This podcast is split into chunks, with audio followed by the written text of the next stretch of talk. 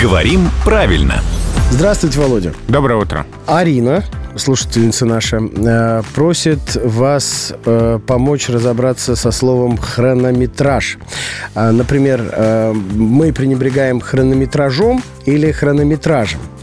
Потому что Арина уверена, что хронометражом, а Word, как она сама говорит, все время подчеркивает, говорит, да не так ты все делаешь, не так, Арина. А кто прав, Word или Арина? Вот Word не всегда стоит слушать, но в данном случае стоит.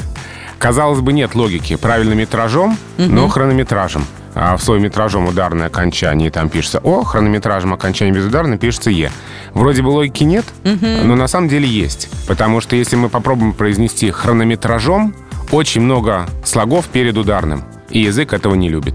Пытается поближе к середине, да, да? пытается сдвинуть ударение поближе к середине слова. Поэтому хронометражем, где ударение поближе к середине, именно такой вариант и правилен. Арина, помиритесь с Вордом. В данном случае он не имел в виду ничего плохого. Но учтите все-таки то, что сказал Володя Пахомов, что не всегда им можно пользоваться как словарем. Но все ошибаются, и Ворд тоже. И только главный редактор грамоты.ру. Не-не. Безукоризненен.